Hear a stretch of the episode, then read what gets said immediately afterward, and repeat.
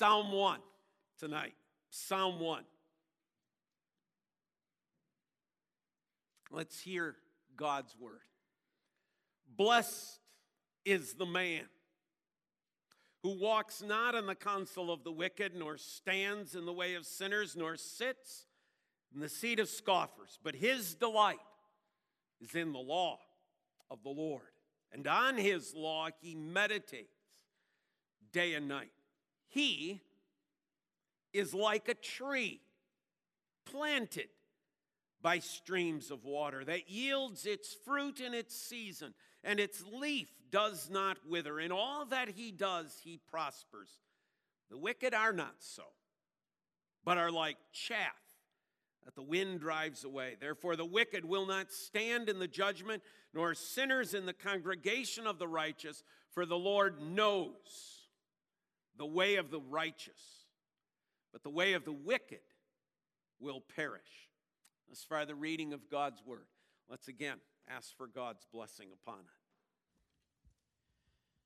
Dear Heavenly Father, we, we again come to you tonight, thanking you for this portion of your word which was read and heard read. Pray that you'll give Pastor Bob the words to speak tonight as we talk again about the one who is blessed, who meditates on your word and loves your law. Pray that would be each of us, that we too would be glad to hear your word and study it. So help us too to listen with open hearts and open minds tonight, that the message that we hear would be applied to our lives and we'd go forth from here to tell others the good news of our Lord. In Jesus' name we pray. Amen. And amen. So, as we make our way through the scriptures, uh, dealing with these various trees, uh, we come to the book of Psalms. Many of these Psalms, as you and I know, are penned by either Moses uh, or David or the sons of Korah or perhaps Asaph. But they're written, many of them, in, in this time period uh, that we, we following, we're following up on from the time of Exodus until the time, let's say, of the reign of David and Solomon.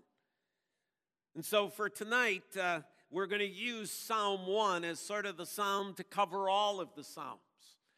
Um, but if you listened when uh, we sang Psalm 92, we are like the fruitful tree. That was already mentioned in that psalm. When we sing our psalm uh, to close the service after the message from Psalm 96, you're going to hear about those trees again. And uh, certainly we can reflect upon the great and glorious testimony God has given to us in His Word.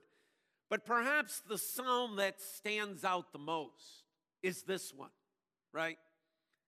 He is like a tree planted by streams of water. Who? The blessed man. So we want to look at three things tonight. First, that blessed man. Secondly, the comparison that is made. And thirdly, the distinction that is mentioned. The blessed man, the comparison that's made, and the distinction that is mentioned.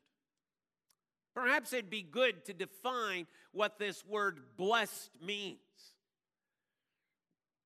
If you take the literal Hebrew word, it would translate for us to be happy.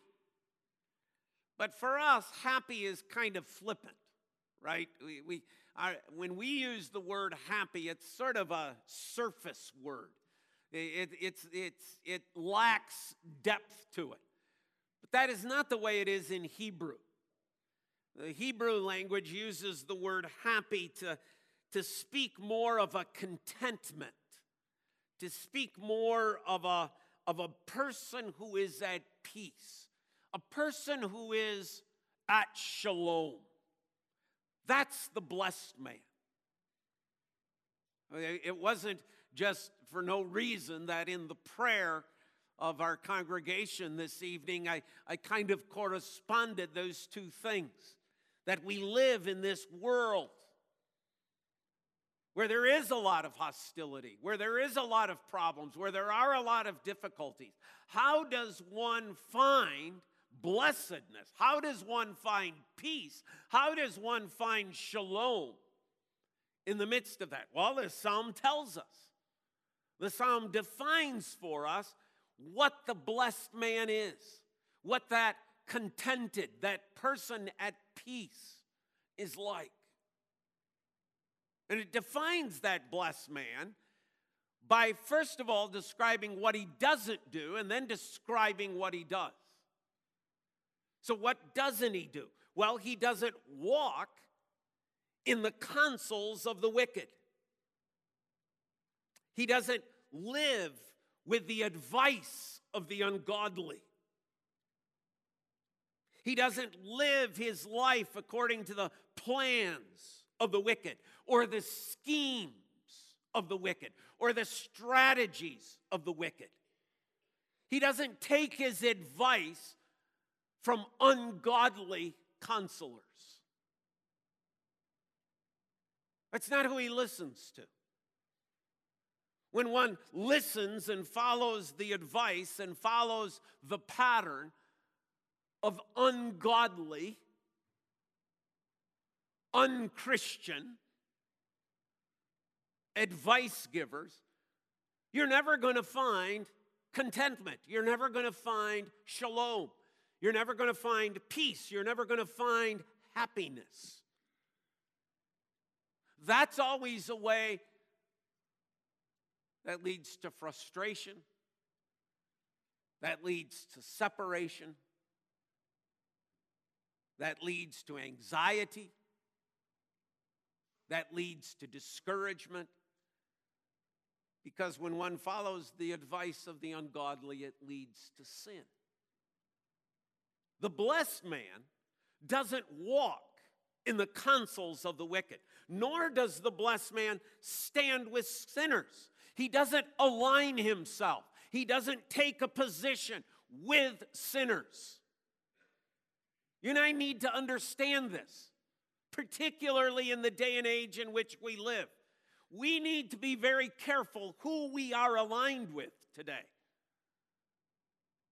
Today, it's all too easy for Christians on one side or the other to jump on a bandwagon with ungodly people, with sinners.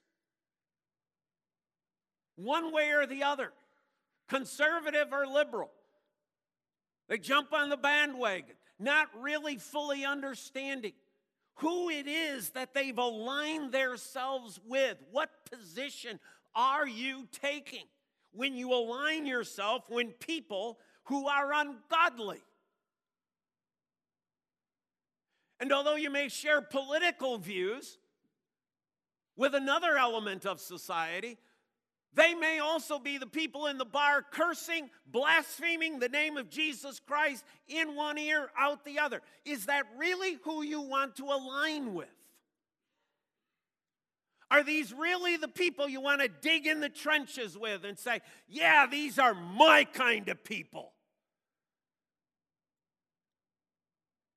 Yeah, they wear the red, white, and blue, and they're drunk from Friday night to Monday morning. Is this really who we want to be with?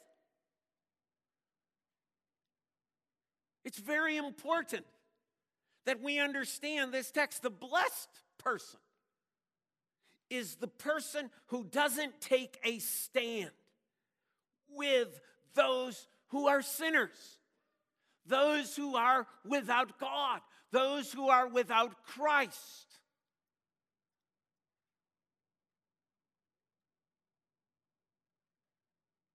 A right political view does not make a person a right ally. Not according to Psalm 1.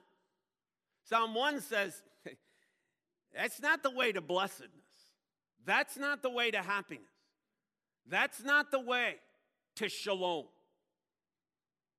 That's not the way to peace. Nor, thirdly, are we to sit in the seat of scoffers. I know we I, you've probably heard sermons. I myself have preached upon the, the walking, the standing, the sitting, right? Walking, there's still movement. You're not pausing. Standing, you're at least taking a position with. When you sit, you're fully engaged with. And in fact, in, in the Hebrew, the idea here of to sit means to dwell with. To, to sit here means to remain for a long period of time, to take up habitation with. In essence, to marry, to sit, to dwell with. One who is a scoffer one who takes the word of God and says, I don't need to live by that. Who takes Christ and says, I don't need to deal with Christ. I don't need to listen to the word. I don't need to listen to God. I don't need to worship Him. I don't need to follow Him. I can just live my life and do what I want. That person is as much of a scoffer as are those chief priests at the foot of the cross. Come on down. We are not to sit with scoffers if we expect blessing. If we expect shalom, it's not coming. It's not me, it's the Word of God. Blessed is the man who walks not in the counsel of the wicked, who, who nor stands in the way of sinners, nor sits in the seat of scoffers. Well, what is the blessed man? The blessed man is the one who delights in the law of the Lord. And law here doesn't mean that Old Testament stuff only. It means the fullness of God's word. It means the law as it was a shadow pointing us to Christ. The law here means the totality of the gospel, the message, the good news. The whole of scriptures. The one who finds delight, that it is an absolute joy, it is a treasure dig into the Word of God, to find joy in the truth. This is what they're searching. This is what they're reading. This is what they're taking delight in.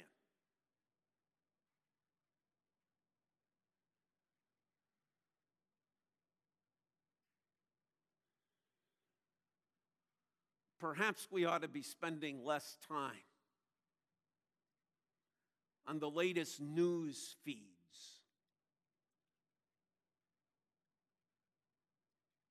And we ought to be taking more time delighting in the gospel.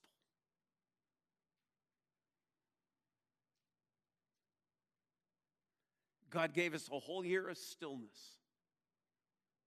How'd we do? How'd we do? How much of that time did we spend delighting in God's Word?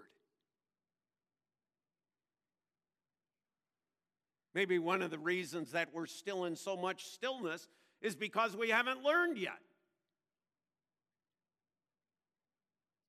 We're still trying to fill our minds with all sorts of stuff rather than delighting in the Word of God. The absolute marvel. The fact that the sovereign Lord of the universe speaks to you. What could be more important than that? What could be of more significance than God talking to you? God communicating See, that's the blessed man. The blessed man is the one who puts priorities in the right place and who understands the priority that God's word is to have. He delights in it. But he not only delights in it, he meditates upon it day and night. That means to literally get into it to meditate is not to do the, the, the Hindu and Buddhist thing of the emptying of one's mind that we've been dealing with in our Wednesday night classes. It's the filling of one's mind with truth. That we not only read it, we study it, we dig into it, we invest ourselves into that word. That's the blessed man. But then God gives us this comparison. And, and you know, I, I looked back over sermons that I've preached on Psalm 1, and, and I looked up a few others, uh, and, and it seems like everybody spends time on verses 1 and 2, and then everybody forgets about verse 3. And it's probably because I'm doing a series on trees that verse 3 just kind of stands out out of the page, right? Here's the blessed man. What's the blessed man like? He, that blessed man, is like a tree. Now, how is this blessed man, this man at peace, this man in shalom, this man in happiness, how is he like a tree? Well, note the three things that are mentioned about it. One, he is like a tree that is planted by streams of water. You ever notice there's always something to learn? I want you to look at the word planted. He is not like a tree who springs up on the banks of some water source. It doesn't just happen. The tree is a planted tree. I don't want to wear you out with this, but it's important.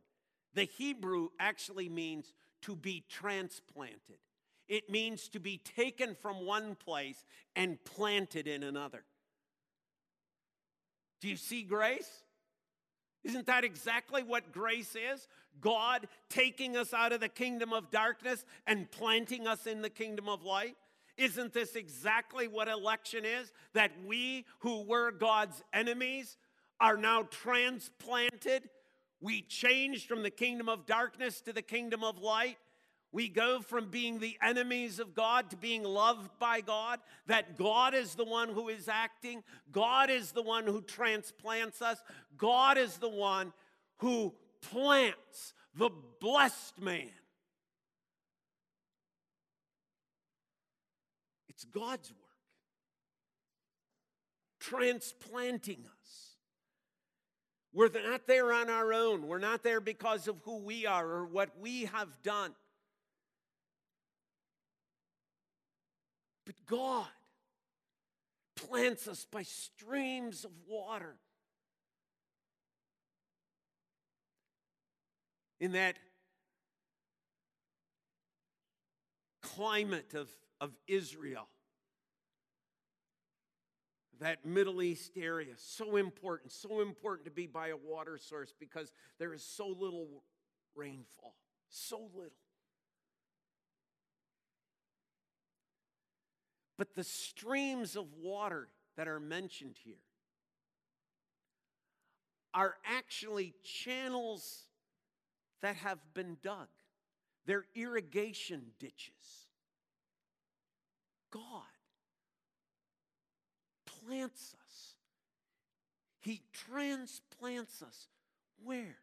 To a place where He has purposely dug a ditch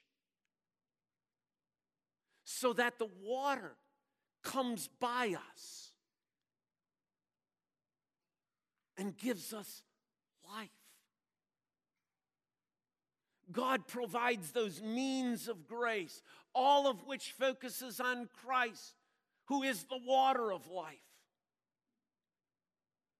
The blessed man is a planted man, planted like a tree along channels that God has dug, that God has provided to nourish us, to strengthen us, to make us what? What's the next line? That yield its fruit in its season. The blessed man is like a tree nourished by these streams of grace that God flows into our lives through Jesus Christ. Daily, there comes that stream of grace to us to give us life. It's no wonder we're blessed. It's no wonder we find shalom. We're not trees that got to go out searching for a water source. We're not trees that somehow have to yearn, oh, give me some water, please, just some rain. God digs the ditch, the irrigation ditch that flows right by us to give us all that we need so that we bear fruit. Psalm 92 The righteous flourish like a palm tree and grow like a cedar in Lebanon. They are planted in the house of the Lord, they flourish in the courts of our God. They still bear fruit in old age. They are ever full of sap and green. To declare that the Lord is upright, He is my rock, and there is no unrighteousness in Him. That was Psalm 92. That's what we sang. We are like a tree planted. Planted where? In the house of the Lord. Filled with God's means of grace, pointing us to Christ, so that what? We are ever fruitful. We're ever bearing fruit. Jesus, John 15, 5. Whoever abides in me will bear fruit. When we're nourished by Christ, the blessed man becomes a productive man. That fruit, fruit of the Spirit, fruit of good works, fruit of a life of testimony, fruit of a witness, fruit that continues to bear, even in its old age.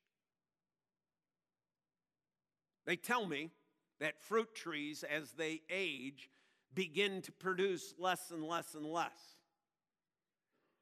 Uh, it's not hard to believe because all you have to do is drive up Fruit Ridge and watch as they take out old fruit trees and plant new ones. Now, there's various reasons for so doing, but one of the reasons is because as they grow older, they produce less. But not the blessed man. You can be 99 years, 360 days. You still produce fruit. You can be 98 years old and you still produce fruit. Cliff's Bible used to sit on his stand right next to his chair. It was so worn, I wondered sometimes how the thing would ever stay together. Delighted in God's word, he meditated upon God's word. He was a blessed man. So that even at 98 years old, he's still bearing fruit.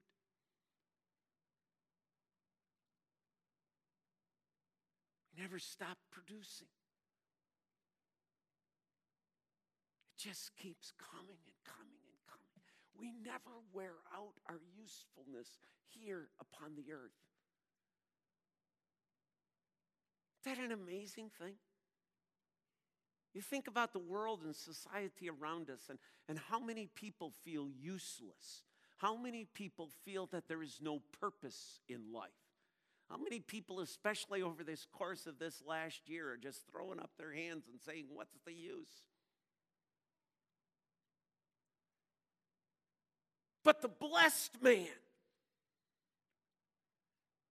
is the one who, even in old age, is producing. They're still green, they're full, still full of sap. Their branches are still strong and the fruit produces and produces and produces. No discontent, no hopelessness, no despair, no anxieties, no worries. Because they're like a tree planted by streams of water.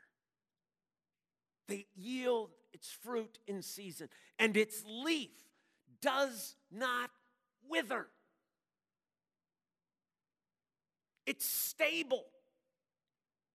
It's not blown over by the false teachings. It's not blown over by the events of life. It doesn't wither away over time. It doesn't grow weary of God's word. It doesn't grow weary of Christ. It doesn't grow weary of the gospel. Doesn't wither for a lack, you see, for a lack of Christ. But the life of Christ flows through them. For they know God's work, they know God's ways. And they know they are blessed.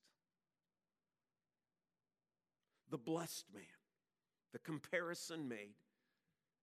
And then, thirdly, the distinction mentioned.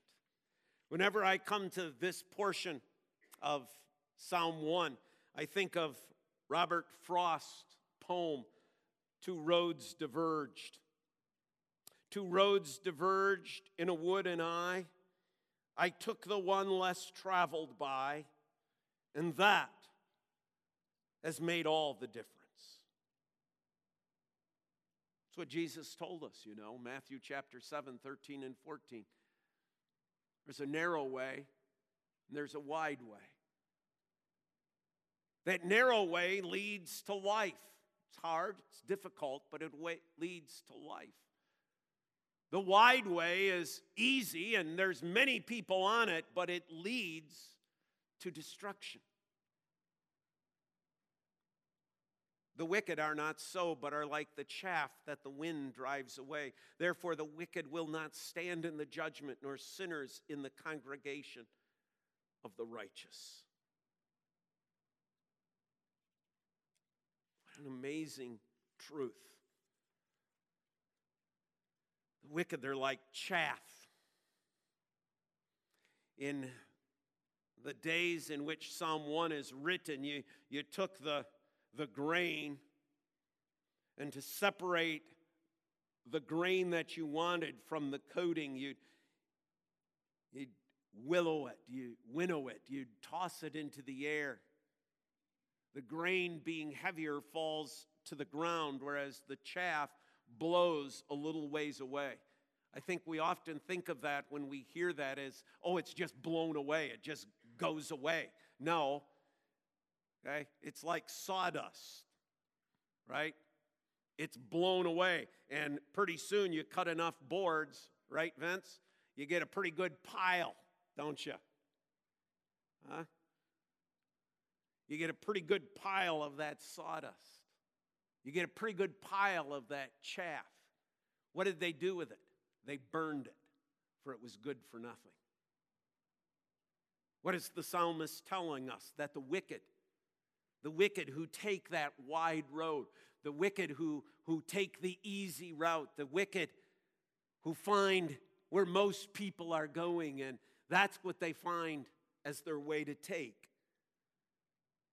They will not stand in the judgment because they're like chaff that the wind drives away. They're going to be condemned. Opposite of Romans 1, right? Romans 8 1. Therefore, there is now no condemnation who are in Jesus Christ. What's the opposite? For those not in Jesus Christ, for the wicked, there is nothing but condemnation. The condemnation that leads to an eternal torment. an eternal fire, an eternal judgment. But listen to verse 6 For the Lord knows the way of the righteous. The Lord knows. I want to submit to you three things in regards to that. First of all, that if the Lord knows the way of the righteous, he knows who the righteous are. He knows us. He knows us. He knows you. He knows you. He knows me better than we know ourselves. Because He formed us, He made us, He created us in our mother's womb. But not only did He do that, He caused us to be reborn. And He knows all the reasons why we needed that rebirth. He knows all our sins, knows all our shortcomings, knows all our frailties. He knows how He applied the blood of Jesus Christ to your life and to mine.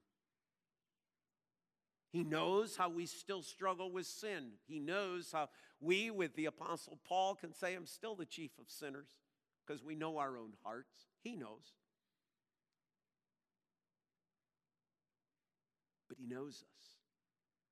He knows us as the righteous because the blood of Jesus Christ has been applied to our account. The righteous robes of Christ are what lie across our shoulders. He knows us, He knows you.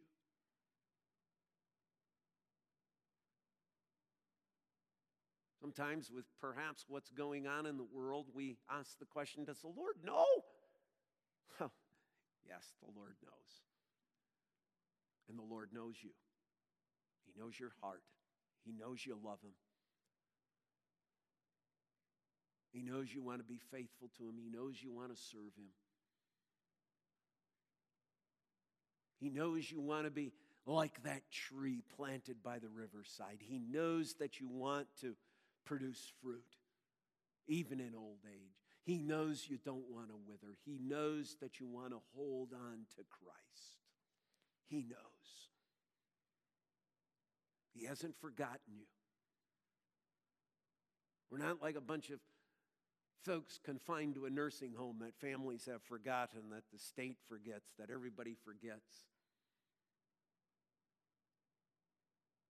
We're not like the that patient who's just continually pressing their nurse's button and nobody comes and nobody comes and nobody comes. He has not forgotten us. He knows us. He knows who we are. And He knows our path. He knows what lies ahead of us. He knows what the next step is. Remember when I prayed a few minutes ago? I prayed about the fact that none of us pray, knows and has a guarantee for tomorrow. We don't, but God does. God absolutely knows for certain your tomorrow. Absolutely.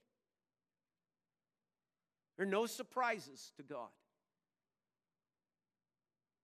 There's no, oh, I didn't know that was going to happen. I didn't know you were going to get that report from the doctor. I didn't know that semi was going to run that stop sign. I didn't. There are no of those moments for God. For the Lord knows the way of the righteous. What is the way of the righteous? I am the way, the truth, and the life. The way of the righteous is the way of Christ. He is the one. And He is the one who, as the way, has said, I will never leave you, I will never forsake you. God knows your path. God knows the path that you are on because the path that you and I are on is the path of Christ.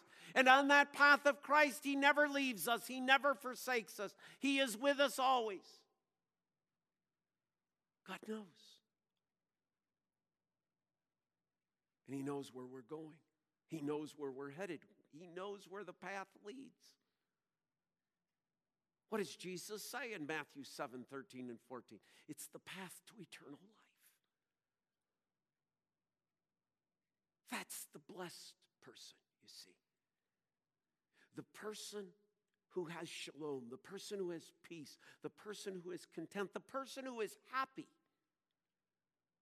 is the person who knows where they're going. Because they know, as the blessed person, they're headed to glory.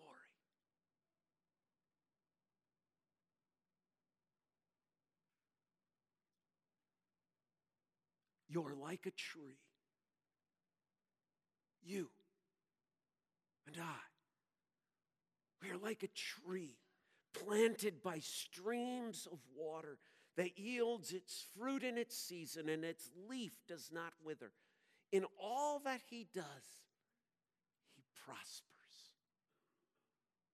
Why? Because it's all of Christ. It's all of Christ. And God's people say, Amen. Father, thank you for your word, for this reminder, this clear reminder of two roads, of two paths. Father, if there is anyone here this evening, whether in the church building or whether watching live stream or going to flip through this later in the week, who is on the wide road, who is on the wrong path. May they hear the call of the gospel. Come. Come. Leave the road. Come to Christ. This is the message. This is the heart of the gospel.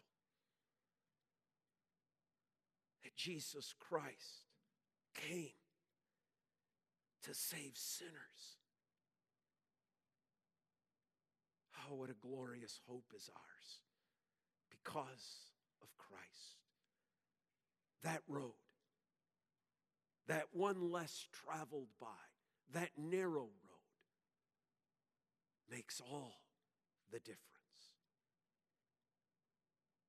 For life now and for life for all of eternity. In Christ's glorious name we pray. God's people again say, Amen.